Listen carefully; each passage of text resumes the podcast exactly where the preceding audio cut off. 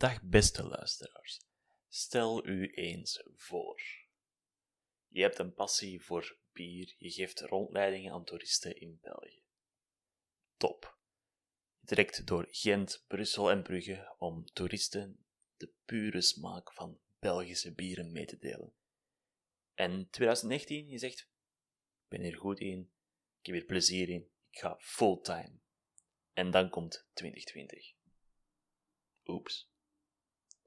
Hoe ga je daarmee om? Met een toerisme dat volledig plat ligt, brouwerijbezoeken die om COVID-regels niet kunnen doorgaan. Je kan op dat moment ook gewoon zeggen: ik stop ermee, ik zoek terug een job. Maar dit is niet wat onze gast van vandaag gedaan heeft. Je kan er ook voor kiezen voor te pivoteren, voor een nieuwe twist te geven aan je job, aan je onderneming, om te zeggen van nee, dit is gewoon een kans voor mezelf te heruit te vinden. Hoe dat onze gast van vandaag het gedaan heeft, Lieslot Kaura van Beer geeft ze mee in deze episode. Super interessant. Helemaal niet zo evident voor te pivoteren, dus aan alle ondernemers, luister zeker naar deze episode. Naar alle bierliefhebbers, luister ook zeker naar deze episode, want zeker in het begin geeft ze een fantastisch overzicht van hoe de Belgische bierscene werkt, hoe dat Brusselse bieren eruit zien, over smaken. Kortom, een top episode.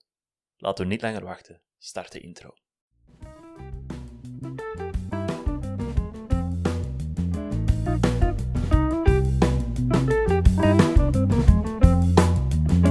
Dit is de Patron Podcast, waar Jan en Dries op zoek gaan naar wat noodzakelijk is om een rijk leven te leiden. Ondernemen, investeren en lifestyle design komen allemaal aan bod in deze gemoedelijke podcast. Wij zijn zelf geen experts, maar gaan samen met onze gasten op zoek naar hoe wij ons tijd en geld kunnen investeren om zo meer controle te krijgen over onze financiën en ons leven. Welkom bij de Patron Podcast.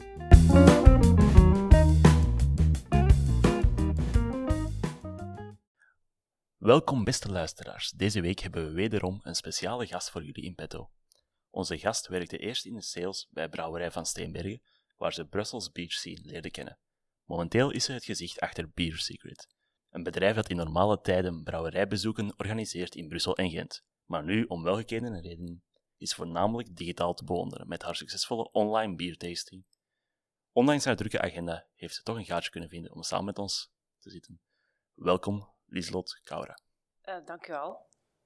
dank u wel om mij uit te nodigen trouwens. Ja, en dank u wel dat wij hier ook een keer uh, mogen zitten, want we zitten hier nu ook een beetje weer al op verplaatsing, hè, Jan? Het is dat. Mooie Brussel. Ja, ja, inderdaad. Kijk, en het zonnetje komt er nog door, dus uh, we weten wat te doen vanavond, of vandaag. ja, daar zullen we eens een keer eens van gaan profiteren. Maar er is al één dingetje dat mij al een beetje opvalt, en dat is de Brusselse beer daar zeg ik kort de intro daar. Uh, ik denk dat veel mensen, als die aan de beer scene in Brussel denken, dat is Geus, dat is Kriek, dat zijn de Faro-brouwerijen, dat is Cantillon, dat is uh, Bellevue. Toch een beetje gedateerd dat we dat zo limitatief eigenlijk zien, toch? Ja, ja dat klopt. Dus um, dat we eigenlijk vooral Lambic kennen als een, een zeer authentiek, misschien zelfs ouderwets bier. Dat is het ergens ook wel, omdat Lambic is nu eenmaal de oudste bierstijl van Brussel. En het, het mooie eraan is eigenlijk, of het zotte eraan, is dat Brussel heeft gewoon natuurlijk ook, ja, net zoals alle andere regio's in België, onze wereldoorlogen weerstaan. En uh, helaas was dat een periode waar enorm veel brouwerijen hebben gesneuveld. We hadden eigenlijk uh, eh, 700 brouwerijen nog net voor de Wereldoorlog 1. En er bleven er maar uh, ongeveer 200 van over. Ja? En zelfs na de Wereldoorlog 2 zijn er nog enorm gesneuveld. Waarom? Omdat in die bepaalde periode, dus de jaren 60, sorry, zelfs 50, 60, 70, dat ging eigenlijk enkel en alleen over mainstream bieren. En dan heb ik het over, uh, ja, pils, pilsbieren, helaas. Dus eigenlijk echt wel bieren waar je niet echt een bepaalde smaak gaat ontdekken, maar dat mensen het drinken omdat het verfrissend is. En wat zien we dus eigenlijk? In Brussel in de jaren 60, 70, dat was inderdaad wel het geval dat er heel wat brouwerijen bestonden, maar de kleine brouwerijtjes, die konden het niet aan tegen de grote spelers. Want de grote spelers hadden geld. En om pils te creëren, om pils te brouwen, moet je geld hebben. Je moet investeren in bepaalde fermentatietanken die superveel geld kosten. En als je lambiek wil brouwen, dan heb je eigenlijk niet van die installaties nodig. Want lambiek is nu eenmaal een, een, een bierstijl dat eigenlijk eh, dezelfde manier is zoals we 200 jaar geleden of 100 jaar geleden deden. Nu, er zijn ook moderne technieken die tegenwoordig natuurlijk worden gebruikt. Hè. Maar het komt er dus eigenlijk op neer dat je dus inderdaad ziet, jaren 60, 70, die aantal brouwerijen in Brussel, en niet alleen in Brussel, overal in België trouwens, die zijn enorm naar beneden gegaan. En dus tussen de jaren 50 tot de jaren 80 is er maar één brouwerij opgericht geweest. En dat is Hoegaarden in 1966. Ja, door Pierre Celis, die ondertussen uh, helaas eigenlijk dan is vertrokken naar Amerika en, en toch ook wel een, uh, een zeer uitdagende rollercoaster carrière heeft gehad. Maar proficiat aan die man. Maar het komt er dus eigenlijk op neer dat Brussel op dat moment maar nog één brouwerij had. Dus vanaf, zeker dus de jaren na de wereldoorlogen, heeft Brussel voor een hele, hele lange tijd maar één brouwerij gehad en dat is... Cantillon. Inderdaad, voilà, brouwerij Cantillon. De Lambic-brouwerij van België. En de tweede brouwerij die er is bijgekomen is pas in 2010. Dat is Brasserie de la Seine ook direct wel een heel goed brouwerij. Ja, zeker en vast. Eh, zeker en vast. En, en dat is eigenlijk echt wel een, een topbrouwerij. Uh, om, als je over Brussel spreekt, dan mag je zeker Brasserie de la Seine niet, niet, niet vergeten. Uh, want die zijn zo gelinkt met Brussel. Al die verhalen achter hun bieren, dat is allemaal Brussel, Brussel, Brussel, Brussel. En de La Seine ook wel, min of meer. Vandaar de benaming Brasserie de la Seine verwijst naar de Seine-vallei, de rivier. Voilà, en dat is misschien ook wel nog iets belangrijks om te vertellen. Dus de Zenne, voor alle duidelijkheid, dat is de rivier in het Pajottenland, uh, ten westen van Brussel. En dat is eigenlijk een regio waar de lambiekbrouwen worden uh, gebrouwen. En er zijn ook heuzenstekers trouwens, dat zijn uh, eigenlijk niet echte brouwerijen, dat zijn heuzenstekers die lambiekbieren blenden en om zo dan eigenlijk ook um, lambiek bier te verkopen, maar het noemt dan geen lambiek, maar het heet dan geuze. Ah, okay. Ja, een geuze is altijd twee of drie of vier of vijf, dat mag, lambieken eigenlijk gaan blenden. Uh, lambiek is eigenlijk een, een bierstijl dat niet echt wordt verkocht. Er zijn uitzonderingen, zoals een café in Brussel, Moeder Lambiek, die verkoopt dan bijvoorbeeld lambiek op het vat. Oeh, zalig. Ja, inderdaad. Klinkt geweldig. Ja, ja, uh... ja. dus het is een, een, um, deze regio, Brussel en de Zennevallei, ja, dat, dat heeft uh, heel veel geschiedenis. Hè. Gewoon omdat inderdaad, um, omdat die Zenne heel veel betekent voor België, omwille van de lambiekbrouwen, uh, de lambiekbieren. En uh, ja, Brasserie de la die, die, die heeft geen lambiekbieren, voor alle duidelijkheid. Maar uh, zij, zij zijn gewoon een zeer uitdagende, uh, moderne brouwerij, die ook de zoete, zware bieren van de Belgische traditie eigenlijk een beetje willen doorbreken. Nu, ik heb vooral een intro gegeven van, we hadden enkel pilsbieren in de jaren 60, 70, maar het goede nieuws is wel, in de jaren 80 en in de jaren 90 begin, begon België heel gekend te worden voor hun speciaalbieren. Voor hun trappistbieren, abdijbieren. En daar hebben we dus eigenlijk, ja, daar omwille van, of toch dankzij deze bieren, hebben wij een mooie reputatie gekregen. En als ik zeg wij, spreek ik over België. Uh, dus voilà. Dus, uh, maar, Brasserie de la Seine, dat is niet per se een maar. Uh, ik wil gewoon zeggen dat Brasserie de la Seine dan niet per se die traditionele smaken wilde volgen. Niet de zware, zoete bieren, maar eerder de laag alcoholische bieren met heel veel bittere smaken, zoals een beetje de Amerikaanse IPA. Grote fan van de IPA.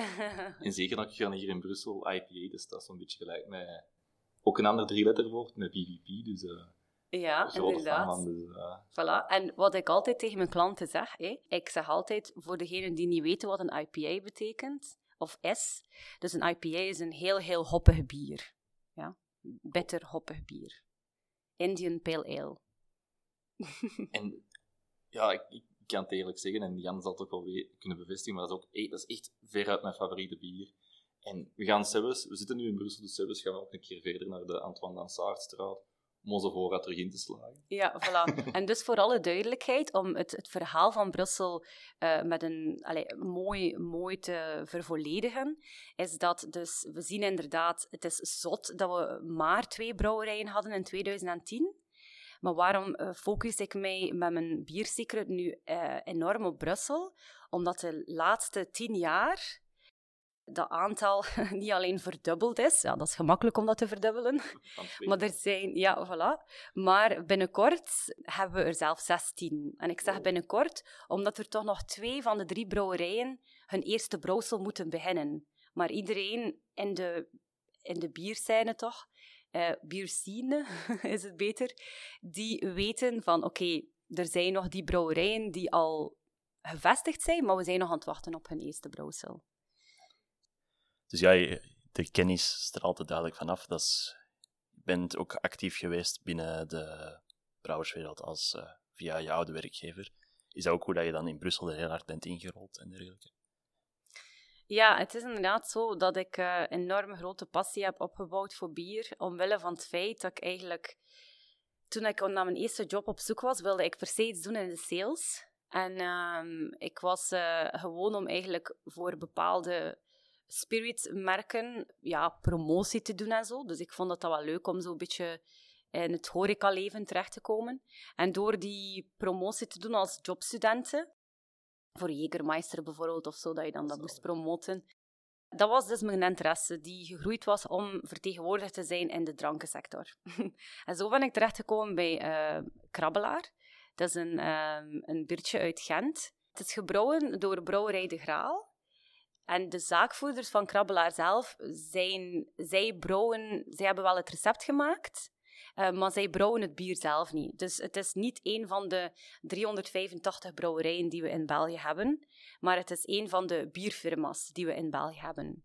Ze noemen dat ook wel contractbrouwers of gypsybrouwers. Dus, maar ik was onervaren, dus ik dacht, of ik dacht, en ik ben daar trouwens heel tevreden van, van die beslissing, voor alle duidelijkheid. Ik ga hier voor, ja, krabbelaar beginnen werken, hè. En leuke werkgevers. eh, en ja, ik mocht alles zelf doen. Ah ja, uiteraard, dat is iets voor mij. dus eh, ik, ik ben dat bier gaan beginnen lanceren. Eh, en dat was dan echt gewoon pure in Gent. En- want ik, ik had gestudeerd in Gent en ik zeg ik wil hier blijven werken in Gent. En zo, als je een bier verkoopt, ja, dan moet je de bierkaart kennen van dat café. Anders ga je die niet kunnen overtuigen. En ik ben daar echt wel ja, mee in gaan verdiepen van ah, die Westmalle, wat is dat? Die Rochefort, wat is dat? Die Orval, wat is dat? Anders, ja, dus, dat, dat is wel interessant. En zo is eigenlijk mijn kennis en, en ook ergens die passie gegroeid. En dat is dan ook de reden dus waarom ik ehm, in 2016 het bedrijf heb opgestart in bijberoep, om dus eigenlijk mensen ja, eh, mee te gaan rondleiden in de stad Gent. Dat was enkel toen nog eh, Gent. En die elke zaterdag namiddag mee te nemen en, en eigenlijk mijn kennis gaan overdragen naar, naar eh, bierliefhebbers. En dat is echt, ja, dat is, het, dat is wat ik graag doe. Hè. Ik heb er heel toffe foto's van gezien in bootjes en zo, dat je daar uw uitleg aan toen ah ja, ook, ook inderdaad, ja. En hoe verliep dan zo'n tour in Gent? Dan ben ik wel een beetje benieuwd naar... eh, Ja, goed. Hè. Dus eh, ik ken natuurlijk al eh, de cafés. Dus dat heeft dan mij heel gemakkelijk de stap doen zetten. Van oké, ik ken Maarten van de Trollenkelder bijvoorbeeld. Dat was direct voor mij dat, de partner van dag één om mee samen te werken. Maar als je dan samenwerkt met de Trollenkelder, moet je ook wel samenwerken met een plaats die minder, minder gekend is. Die zo'n beetje de hidden gem is van Gent. En dat ben ik dan ook gaan beginnen opzoeken. Dus voor mij was dat dan wel mijn eerste contact. En uiteraard deel ik niet met jullie wat die hidden gem is. Oh. Daarvoor is het ook een hidden gem. en ja, en een derde locatie is dan meer zo een, een, een hippere, moderne eh, plaats. Het is, het is zo echt de bedoeling van, ik wil mijn klanten brengen naar drie verschillende locaties, waar dat ze drie ervaringen beleven. Of toch de, de stijl hè, van de plaats is anders. En, en daarnaast is natuurlijk, ja, ehm, welke biertjes wil je aanbieden? Oké, je wilt zeker een lokaal bier aanbieden. Een trappist, als we op biertour gaan, hoort dat erbij. Maar ook eh, die geuze, die geuze van Brussel. Hè? En ja, dus eh, dat is zeker één van de vijf biertjes die ze dan degusteren tijdens mijn tours. Ik vind het heel tof dat je op het einde daar begint over de Geuze en Brussel. Want je was toen aan vertellen, je deed je toeren in Gent, maar we zitten nu niet in Gent, Jan. We zitten in Brussel. Hoe is dan de overgang van, uh, van Gent naar Brussel dan gegaan? Ja, dat is eigenlijk een goede vraag. Het zotte eraan is, ik ben eigenlijk dus beginnen werken voor Krabbelaar. En dan na ongeveer twee jaar is dat, is dat gestopt, die samenwerking. En heb ik, dan voor een, uh, heb ik dan het geluk gehad voor een grotere brouwerij te kunnen gaan werken. Een brouwerij van Steenbergen. Ondanks dat die van Gent was, ik had toen gezegd tegen Jeff, de werkgever, Jeff Verzelen, van ja, ik wil eigenlijk wel graag naar Brussel verhuizen. uh, zou dat een probleem zijn, ondanks dat ik voor uw brouwerij werk? En dat was schitterend, want hij zegt, ik heb eigenlijk niemand die Brussel vertegenwoordigt. Dus als hij dat wil doen, um, dan uh, go ahead. En voor mij was dat ideaal, want ik wilde naar de bruisende stad verhuizen. De grotere stad, de internationale stad, de culturele stad, noem maar op. Dus ik had Gent gezien na acht jaar.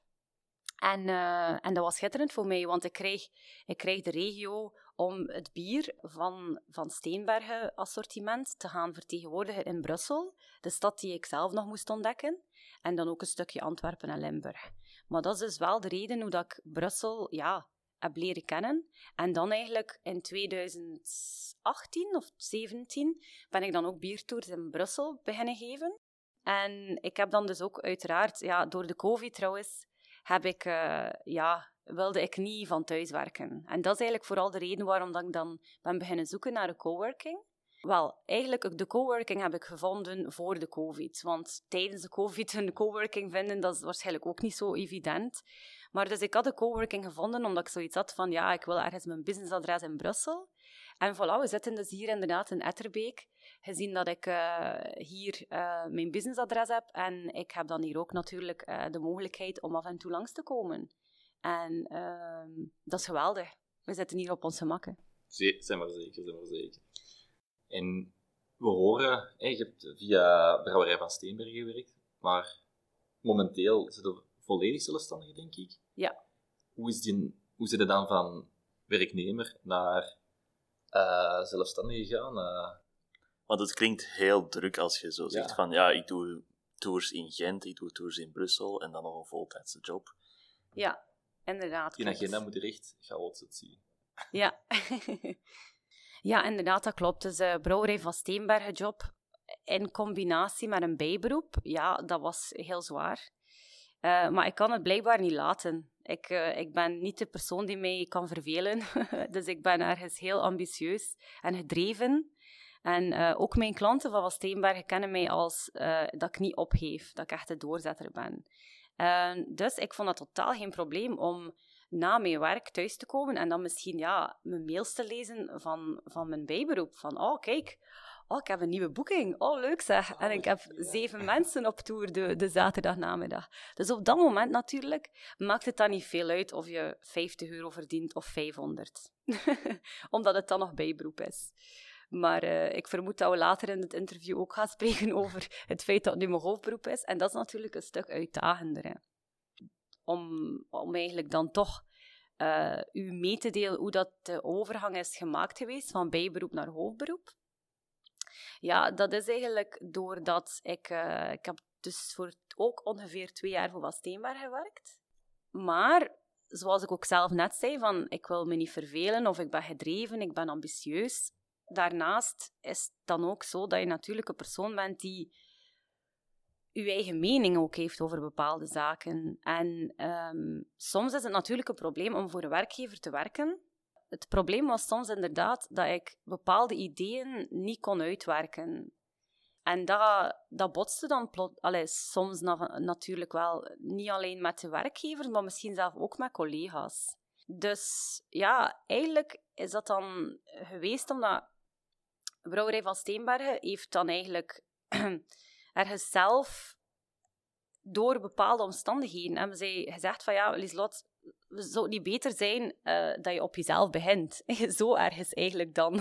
Die vrijheidspolen gewoon vanaf van, je moet hier uh, volledig vrij kunnen werken, zegt. ja, en, en, maar ergens is dat ook wel raar. Ik was er echt van geschrokken dat dat de beslissing was van die brouwerij, omdat ik deed zoveel voor die brouwerij.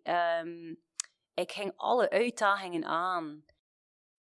En dat werd niet altijd geapprecieerd. En dat is hetgene wat mij ook frustreerde. Van, allee, uh, je, moet beseffen wat ik doe voor jullie brouwerij. En, en, en, en dan moet je natuurlijk wel een hele goede uh, relatie hebben met je baas. Om, om, om die klik te kunnen hebben. Of, of die soort van, ja, uh, ja, een soort verstandhouding te kunnen hebben. Dat hij het echt wel um, goed met u neemt. Maar wat ik dus... ik wil daar toch een anekdote over vertellen. Dus uh, wat ik bijvoorbeeld ook deed, er was een klant in Brussel. En die, uh, die was al zes, zeven jaar klant.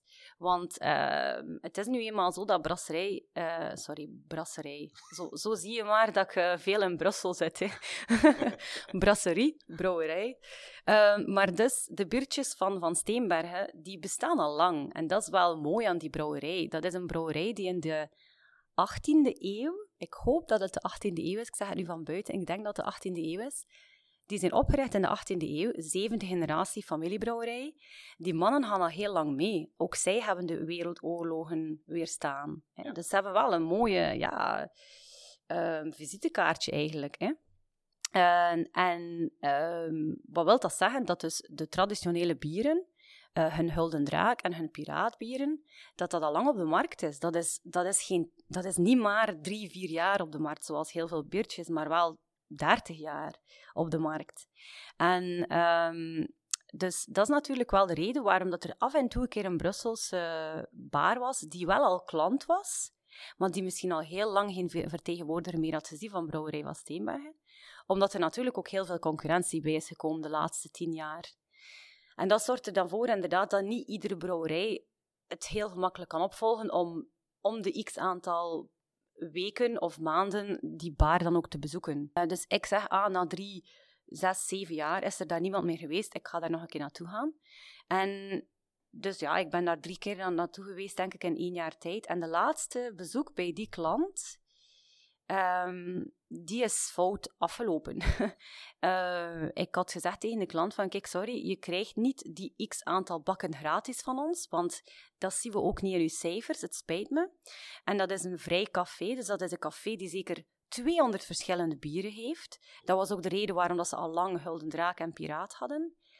Maar ja, dat wil daarom niet zeggen dat je serieuze volumes afneemt. En dus, ja, ik... ik uh, ik had eigenlijk niet naar die klant moeten gaan, want die klant is eigenlijk nooit sympathiek geweest tegen mij, maar ik, ik was in de buurt. Ik dacht, ik ga mijn sporen nalaten, ik ga hier bierveldjes afzetten en ik ga terug uh, vertrekken.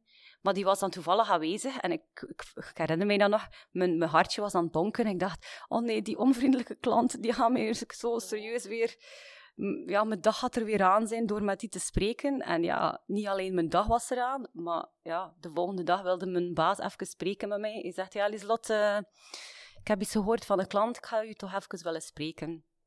En uh, ik denk dat de, ja, de brouwerij toen eigenlijk niet besefte dat ik uh, dingen deed dat een ander niet zou gedaan hebben. Ik ben wel naar die klant toegestapt. Ik heb wel die bierveldjes afzetten. Dus, uh, dus ja, zo zie je maar dat, dat, ja, dat, niet, dat niet altijd zo gemakkelijk is, voor mij om uh, voor een baas te werken. En dus heb ik dan in 2019 eigenlijk beslist om uh, van dit bijberoep mijn hoofdberoep te maken. Wat ik er juist hoor, in wat je zo net verteld hebt, was eigenlijk die vrijheid. Waar dat je, hè, want je doet dingen dat niemand anders doet, op een manier dat niemand anders doet. En vaak heeft dat een succes gehad, want je, je hebt echt voor de allereerste keer dan terug naar die mens gegaan en, en dat gesprek terug aangegaan met die mens, werd niet altijd geapprecieerd. Maar je hebt dan nu terug die vrijheid. Die vrijheid is heel, heel interessant om zo hè, volledig als zelfstandige te kunnen werken, maar was ook een beetje eng in het begin? Of was dat direct heel bevrijdend dat je dat ervaarde? Of was het eerst zoeken van, waar vind ik mijn klanten nu? Hoe moet ik hier nu aan beginnen? Of ja. hoe voelt dat? Eigenlijk, eigenlijk inderdaad is het wel een hele uitdaging op zich. Hè? ik wil altijd al zelfstandig zijn en nu ben ik het. Maar ik besef ook wel dat het een hele hindernisparcours is dat ik moet afleggen. Want um, bij ons in de familie zijn er geen, we zijn geen ondernemers. Dus, dus ik ben zo, ik heb zo echt vanaf nul mijn eigen netwerk moeten opstarten. En ik moet zeggen, ik heb wel heel veel te danken aan eh, mijn, uh, mijn krabbelaar-werkgever geweest. Benoit, die, die heeft vanaf het begin gezegd, Lieslot, als je vragen hebt, mag je altijd bellen aan mij. En dat is, dat is de max. Dus dat is een heel mooi klankbord, zeg maar. Hè. Maar het, het, is zeker en vast um, niet altijd even gemakkelijk. Want als je dus eigenlijk het juiste netwerk niet hebt, oh, moet je er eigenlijk ook niet aan beginnen. dus als je echt zelfstandig wilt worden, en ik ga dat aanraden aan elke jonge ondernemer, hè, als je advies vraagt aan iemand, vraag het wel aan de juiste persoon. Vraag dan de persoon die expertise heeft in het vak. Want anders ben je misschien advies aan het vragen aan, aan de verkeerde mensen.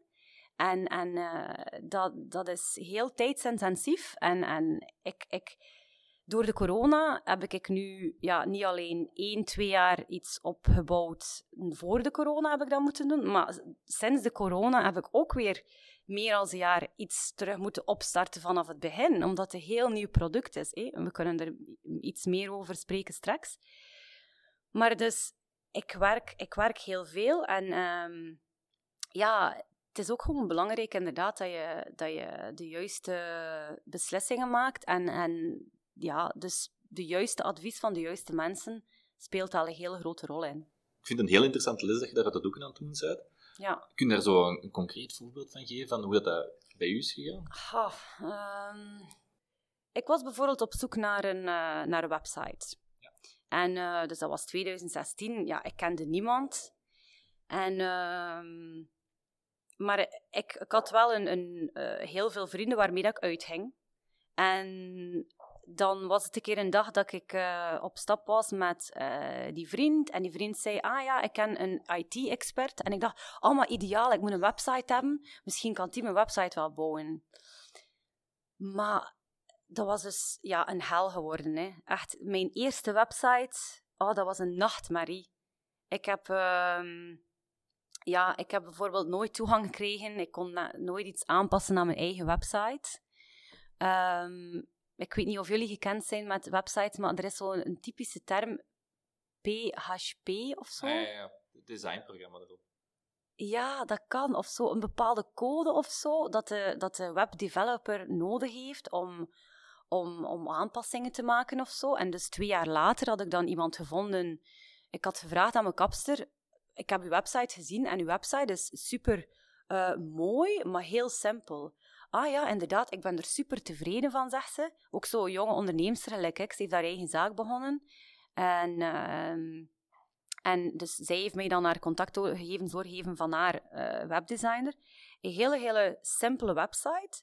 Maar toen heb ik wel beseft van, oei, de persoon die mij website heeft gemaakt, dat hij blijkbaar een te zotte IT-expert is die naar China gaat en Japan om nieuwe technologieën te gaan ontwikkelen maar dat hij blijkbaar de basis nog niet kent van een website.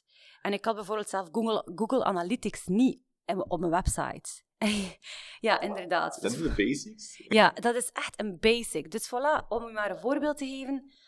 Ik had zeker de eerste drie jaar lang ik gewoon nooit Google Analytics gehad. En ik had daar ook nog nooit van gehoord. Uh, dus ja, voilà. Dus als je als onderneemster begint... Maar ja, dat was ook maar mijn bijberoep. Dus dat was allemaal zomaar... Oh, ik ga dat dan een keer doen. Ik heb een website nodig, ik heb dat nodig.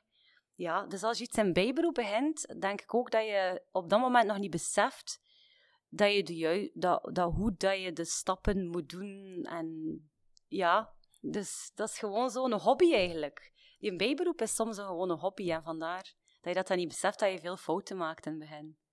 En nu trouwens ben ik super tevreden over mijn website, voor alle duidelijkheid. Ik heb nu sinds mei 2020 een nieuwe website en uh, voilà daar heb ik tenminste wel de juiste stappen genomen en de juiste persoon gekozen om die website op te maken. Wat ik ook hoor is, en daar horen we soms nog in verhalen, is dat try en error geven. Van, je wilt een website, je vindt iemand, je probeert daarmee samenwerken, lukt voor een groot deel, maar dan pas na ettelijke jaren ontdekte, ah, Google Analytics is iets dat bestaat en ook wel redelijk, redelijk belangrijk is. Ja. Uh, dus dat is echt wel typisch voor, uh, voor, voor beginnende ondernemers, zoals je daar zegt. Is dat ook zo gegroeid met bijvoorbeeld uh, je netwerk aan, aan, aan brouwers? Echt met, want je, je hebt nu een heel uitgebreid netwerk. Uh, Goh, een aantal, ik denk dat van? hij nog serieus kan verbreden, maar we doen ons best. hè, dat is ook waarschijnlijk met and error gegaan om dat te beginnen uitbouwen eigenlijk. Hoe, hoe is dat eigenlijk? Hoe beginnen daaraan? Want dat is echt ja. trial and error, of is dat ook een heel plan dat je op voorhand had? Of? Dat is zeker met try and error. Ja, bij mij is dat eigenlijk gekomen door effectief. Ik had ook zoiets van: ik heb inderdaad dus die, die ondersteuning nodig. eh, iemand die kan bellen als ik een vraag heb. En nu, eh, als vrouwelijke onderneemster heb je bepaalde VZW's. Bijvoorbeeld Markant. Dat is een vereniging voor, eh, zoals ik zei, vrouwelijke onderneemsters, die eigenlijk ehm, mensen gaan matchen. Dus ik ben een mentee, iemand die beginnend is. En ik heb een mentor, iemand die al ervaren is en die haar er- ervaring op een vrijwillige manier wil delen met een andere onderneemster. Dus voilà, dat is bijvoorbeeld één stap die ik heb genomen. Van oké, ik ben nu mentee en ik, eh, ik bel wekelijks met mijn mentor als ik vragen heb of als ik het moeilijk heb. Dat ik zeg, oh, eh, ik heb hier nu een stomme fout gemaakt. En oké, dat is het dan juist. Ik wil, ik wil zelfstandig zijn. Maar ja, nu is mijn job de meest uitdagende ooit. En ik heb dat altijd al gewild. Maar het lukt me toch. Maar inderdaad, eh, het is niet altijd zo eh, evident. En het is zot ja, dat je eigenlijk ook fouten maakt. Maar uh, Markant is dus zeker en vast een, een belangrijke organisatie. Ik heb dan eigenlijk ook de keuze gemaakt om bijvoorbeeld in te stappen bij JCI. JCI is een, ehm, ook een VZW voor mensen onder de 40 die ambitieus zijn, die niet alleen op ehm businessvlak willen groeien, maar ook op, ehm, ja, persoonlijk vlak. Ja, dus echt eh, het, hun logo of hun imago staat echt voor oké, eh, jonge, jonge ondernemers of jonge ambitieuze mensen. En daar heb je eigenlijk ook het voordeel dat je echt bij ja, andere ambitieuze jongeren terechtkomt, die dan ook je vaak kunnen doorverwijzen naar de juiste persoon als je ergens met een vraag zit. Dus opnieuw een voorbeeld om te tonen van ja, netwerk speelt een heel belangrijke rol. En dan heb ik bijvoorbeeld ook nu ook geïnvesteerd in een, eh, in een soort van solo-ondernemerstraject, waar dat je met andere solo-ondernemers terechtkomt, dat je eigenlijk gaat nadenken over je strategie, wie zijn je klanten, en hoe ga je social media gebruiken. Dus ja, het is ook, ook daar ben ik terechtgekomen via via. Dus het is echt eh, belangrijk dat je met andere ondernemers in contact bent. Is dat ook een deel de reden dat je hier in een coworking space zit? Dat, Ja. je, dat je ook gewoon, want ja, je bent solo-ondernemer, anders zit je heel dag thuis alleen Ja. achter je bureau, dat je ook een beetje het sociaal contact hebt. Allee, pre-COVID natuurlijk. Maar Ja, ja, inderdaad. Dus voor COVID, ja, natuurlijk, mijn job als bierheids is, is, is, is heel sociaal op zich. Maar het gebeurde inderdaad als je dan... Ja, je hebt niet iedere dag een, een tour. Hè. Je hebt dan de helft van de week dat je inderdaad je, je marketing moet doen, je communicatie, facturen en zo verder. En, en ja, dan werk je inderdaad niet graag van thuis. Daarvoor eh, ben ik te sociaal. En eh, eigenlijk heb ik nooit ja, collega's gehad in Brussel. Hè. Ik ben naar Brussel komen wonen. Ik werkte voor een Gentse brouwerij. Ik had dan wel de cafébazen die mijn klanten waren. Maar daar ga je niet zo gemakkelijk een keer mee eentje gaan drinken of zo. Hè. Dat zijn nog altijd uw klanten. Dus ik had echt nood om eigenlijk nieuwe mensen te leren kennen in Brussel. En dat is eigenlijk de hoofdreden waarom dat ik naar de coworking ben gekomen. En om inderdaad ook een, een netwerk eh, dan niet alleen bij de brouwers te gaan opbouwen, want ik had het netwerk in de brouwerijwereld, maar ook gewoon ja, een algemeen netwerk eh, in, eh, met andere Brusselse ondernemers eigenlijk in contact komen. Dus ja, coworking is zeker leuk. Hè? Ik snap, ik snap het coworking gedeelte, maar Ja. ik wil nog eens even terug inpikken op iets dat je er juist zei. Hè, als je hier zit, is dat om je marketing te doen, om je facturen af te, af te handelen. En er bleef nog iets bij mij hangen wat je er juist ook zei. Dat was namelijk, je had nog, op je website heeft een hele tijd geen Google Analytics gehad. Ja.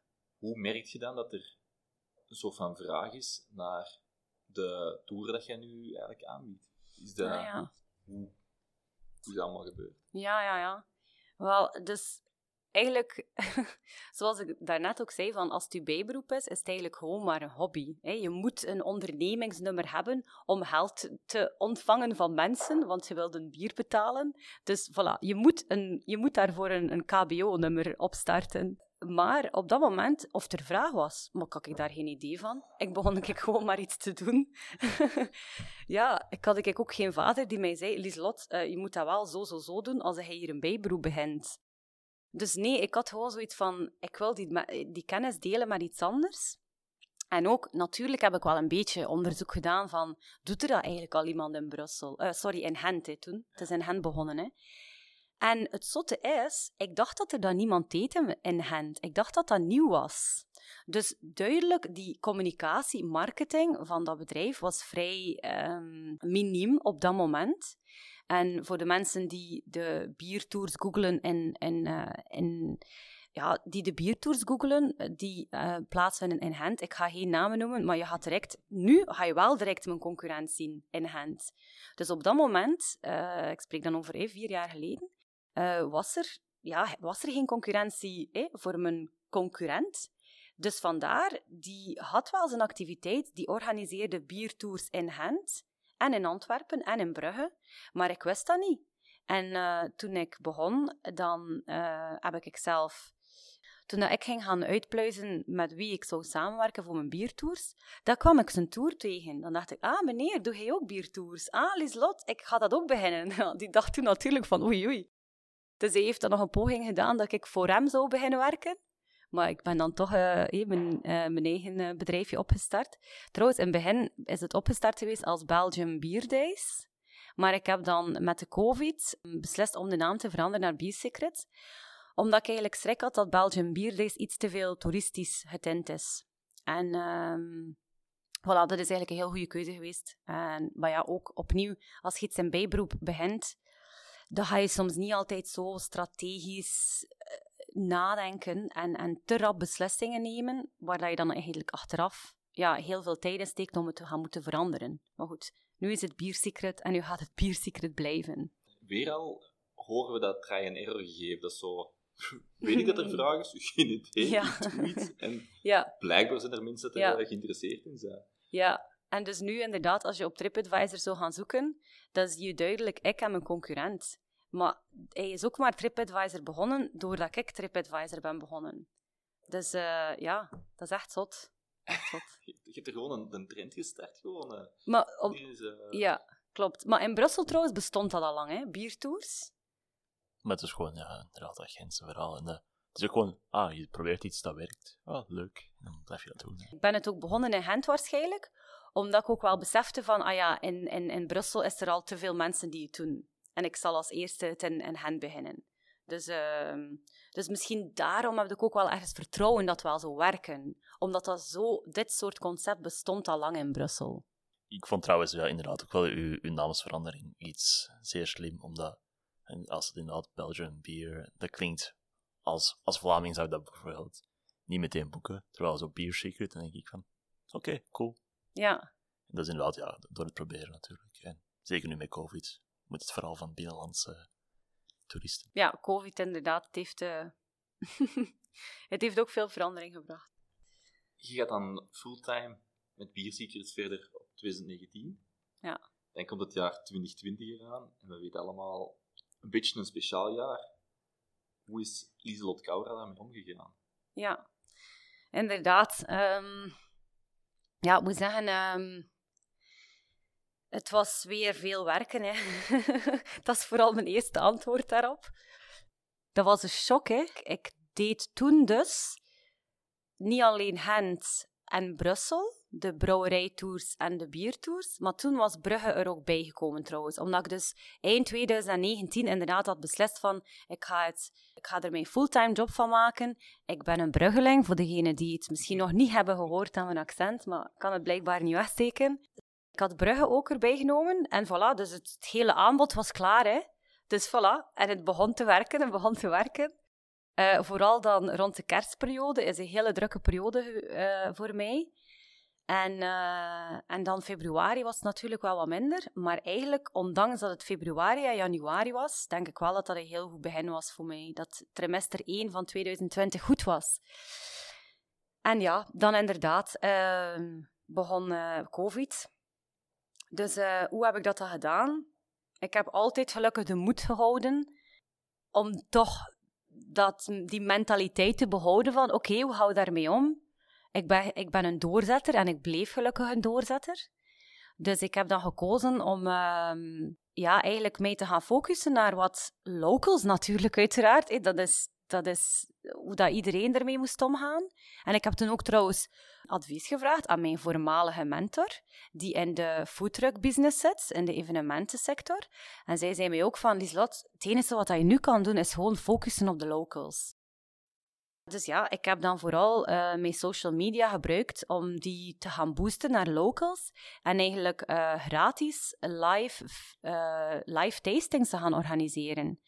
Um, en dan was dat zo echt een, ja, een wekelijkse aflevering. Hè. Dus die ene week spreek ik over uh, abdijbier, de andere week sprak ik over delirium tremens. Allee, eigenlijk het hoofdthema is dan abdijbier. Uh, maar dus elke aflevering was het over een andere uh, onderneming, een andere brouwerij, die een abdijbiertje heeft.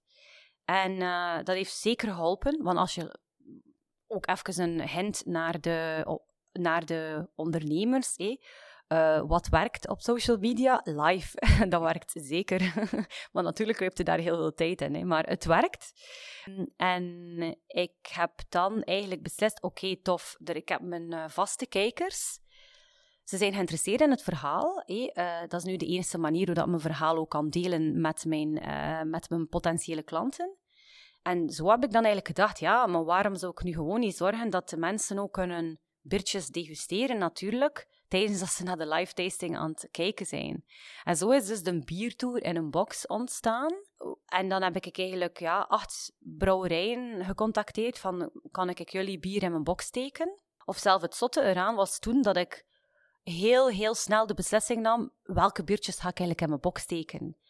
Uh, maar het is ook wel altijd interessant om, om iets langer erbij stil te staan en te zeggen, ik ga hier werken, ik ga hier iemand in mijn bierbox steken, waar ik een goede relatie mee heb. Want als er daar dan serieuze volumes uitkomen, allez, dan is dat wel mooi dat je die partnership hebt met die brouwerij. Dus voor mijn eerste box heb ik dat eigenlijk een beetje random gekozen. Welke biertjes zitten daarin? Welke biertjes vind ik lekker? En natuurlijk, mijn babytje zat er ook in, krabbelaar. Dus dat vond ik ook wel leuk om dan een keer uh, krabbelaar te kunnen in België verspreiden. Dus ja, ik, uh, ik had toen een, een bierbox samengesteld. Maar dat was dus serieus moeilijk voor mij. Want ik wist totaal niet uh, in welke verpakking dat ik dat moest doen. Moest ik daar voor mijn marketing inderdaad doen? En ik heb toen ehm, ja, eigenlijk een open verpakking genomen. Dus ik moest toen gewoon alles zelf aan huis leveren. Als ik daar nu aan terugdenk, we zijn tien maanden later.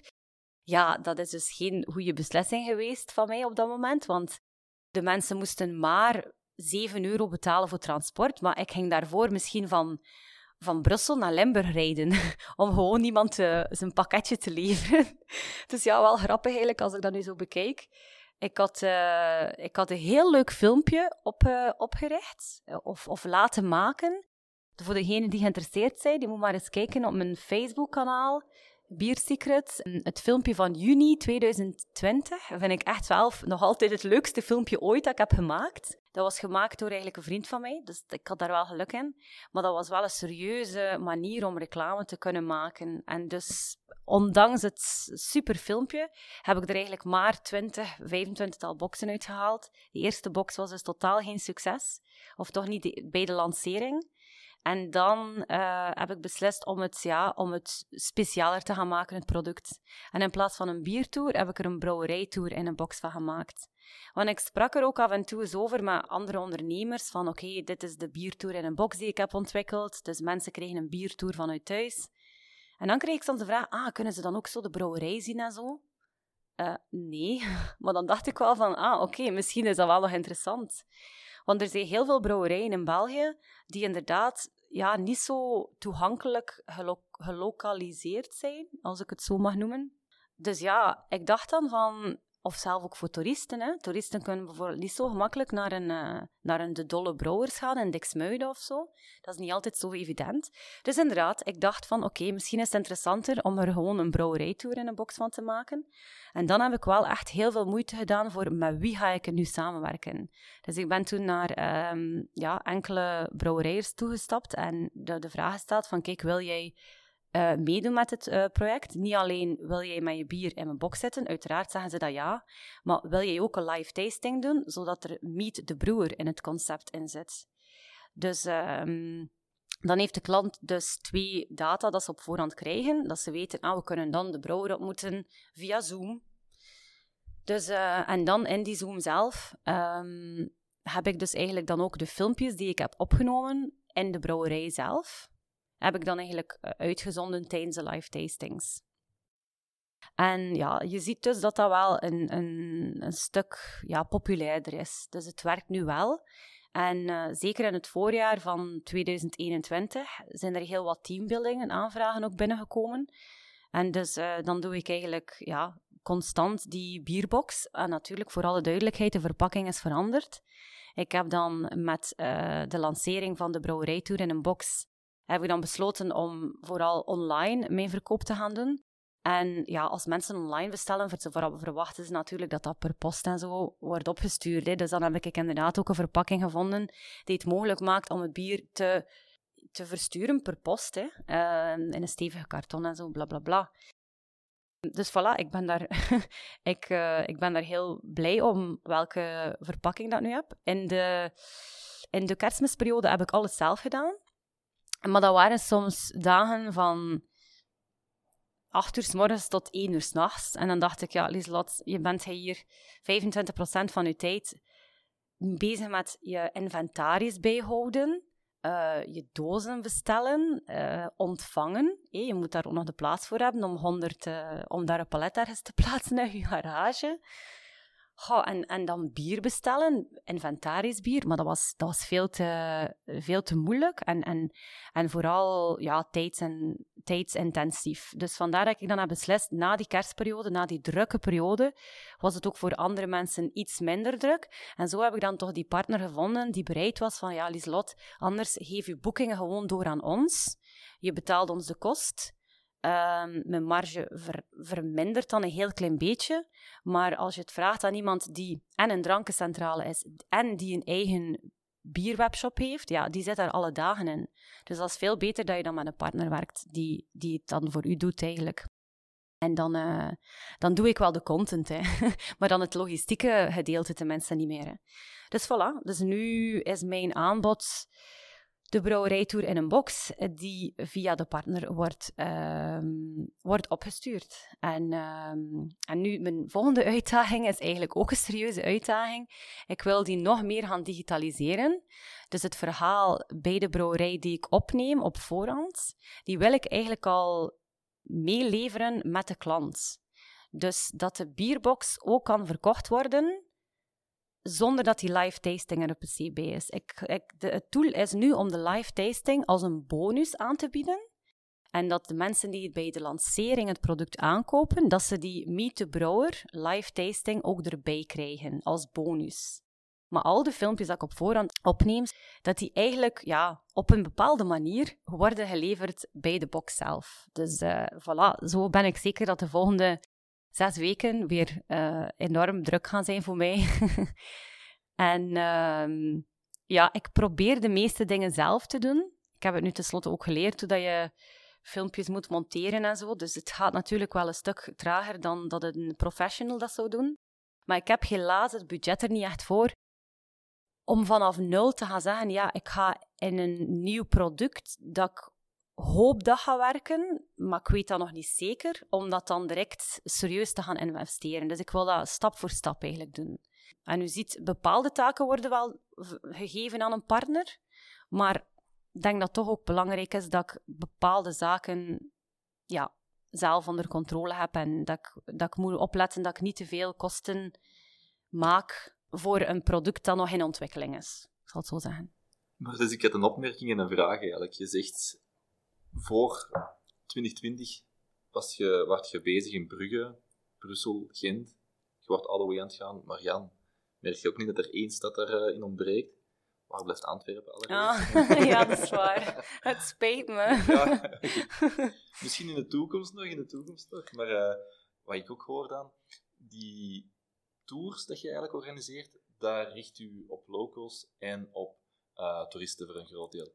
Met een nieuwe box worden ook bedrijven aangeboord. Ja. Hoe switcht je eigenlijk van de ene doelgroep naar de andere? Want dat is een heel andere wereld.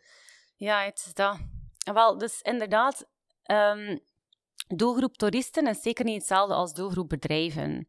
En die doelgroep toeristen is er gekomen doordat ik dat in Bijbroe ben gestart. En omdat ik dat op zaterdag namiddag deed, en omdat ik op TripAdvisor zat en op Airbnb Experiences.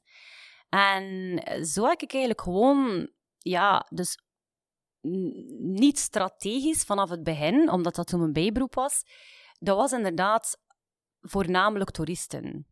Maar ik heb altijd wel ergens ook het doel gehad om mijn tours te gaan aanbieden als teambuilding. Maar ja, natuurlijk, dan, die, die reputatie moet je opbouwen. En, en bedrijven gaan niet bij je aankloppen als ze, als ze niet zeker zijn dat goede, dat goede kwaliteit is. Dus voilà, ik heb eigenlijk het geluk gehad dat um, ik heb misschien denk ik drie teambuildings gehad voor COVID. Maar nu met COVID, dankzij het hele unieke product, moet ik wel toegeven dat er heel wat bedrijven zijn aangeklopt voor die een biertour te doen bij, bij hun thuis. En ik moet zeggen, ja, mond-aan-mond reclame, het is, uh, het is zeker aan het rollen. Dus uh, ik heb al hele, hele... Ik heb u daarnet een naam benoemd, dat je zei, amai, is die klant bij u? dat ik inderdaad ook denk, ja, I know. Um, het is ongelooflijk, maar er zijn echt al mooie bedrijven die, uh, ja, die een teambuilding hebben georganiseerd met Biersecret. En dus eigenlijk ben ik blij dat ik zie ook ergens het voordeel van COVID. Ik zie ook... Uh, ik denk dat ook mensen eh, serieus respect hebben voor wat ik heb gedaan. Uh, want het was voor mij al zoeken van, oké, ik heb dan in 2019 er mijn hoofdberoep van gemaakt. Maar let op, ik heb toen heel veel dingen moeten verbeteren en rechttrekken en, en, en automatiseren. En, allee, voor alle duidelijkheid, die automatiseren is nog iets te beperkt bij mij. Maar toch altijd zo, ik nu veel verbeteren. En dan is het COVID en dan moet je eigenlijk zo bijna van nul opnieuw beginnen. Maar dus, ja, ik heb dan inderdaad het geluk, denk ik, dat ergens mijn uh, SEO wel goed zit. En als een klant misschien googelt van biertasting teambuilding, dat, die, dat ik misschien op, op, op nummer drie of vier sta, of ik weet het niet precies waar ik eigenlijk sta. Dat hangt ook vanaf trouwens waar dat de klant kijkt. Hè. Kijkt hij in de UK, kijkt hij in Antwerpen, kijkt hij in Brugge. Dat, dat is blijkbaar ook wel nog een verschil, denk ik, als ik het... Ben geen expertise daarin, voor alle duidelijkheid, maar... Dus ja, ik zet ook wel... Ik heb ook een organisch bereik. Dus dat is wel interessant. Dus zo komen teambuildings bij mij terecht. En uh, ik gebruik natuurlijk ook mijn social media om dan natuurlijk ook te communiceren van hey, Biersecret doet ook teambuildings. En inderdaad, Biersecret doet ook particulieren. Want die particulieren vinden het dan interessant om die brouwer te ontmoeten, maar die teambuildings vinden het interessant dat ik een een, een hitsband die niet, niet alleen kennis heeft, maar ook een beetje een entertainer is. Als ze zeggen, ja, Lieselot van Bier Secret, dat is, dat is cool. We willen een teambuilding doen wij daar, want ja, ze gaat ervoor zorgen dat iedereen zich betrokken voelt in het, uh, in het, in het gebeuren. En dat uh, differentieert mij inderdaad ook wel van, uh, van andere tour-operators.